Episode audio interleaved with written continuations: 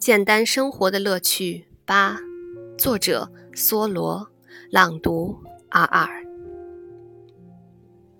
大多数的人过着沉闷而绝望的生活。所谓听天由命，正是一种习以为常的无奈和绝望。从绝望的城市走到绝望的村庄。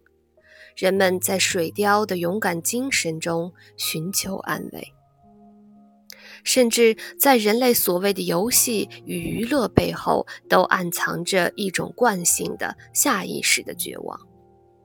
所以在娱乐和游戏中也不再有乐趣，因为真正的乐趣在工作后才能感受到。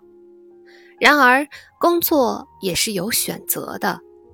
不去做让人绝望的工作，就是智慧生活的一种体现。我是你们的主播阿尔，我在远隔万水千山之外的德国，用声音带给你们祝福。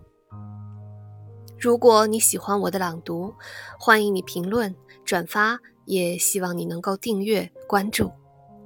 谢谢你们的收听，祝你拥有美好的一天。我们下一期再见。